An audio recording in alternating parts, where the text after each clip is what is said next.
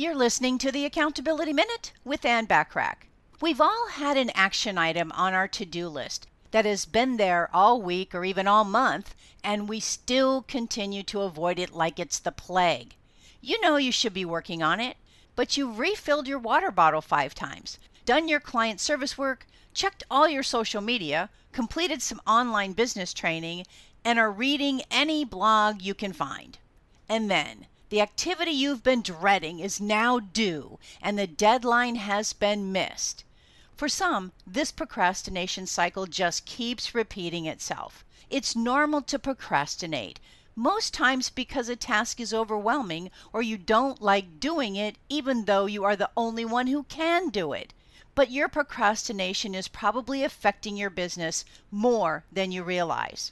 So tune in tomorrow for an idea on why you procrastinate so you can learn how to stop it. In the meantime, want more from me? Subscribe to my business success tips and resources blog by going to accountabilitycoach.com forward slash blog. I appreciate you listening.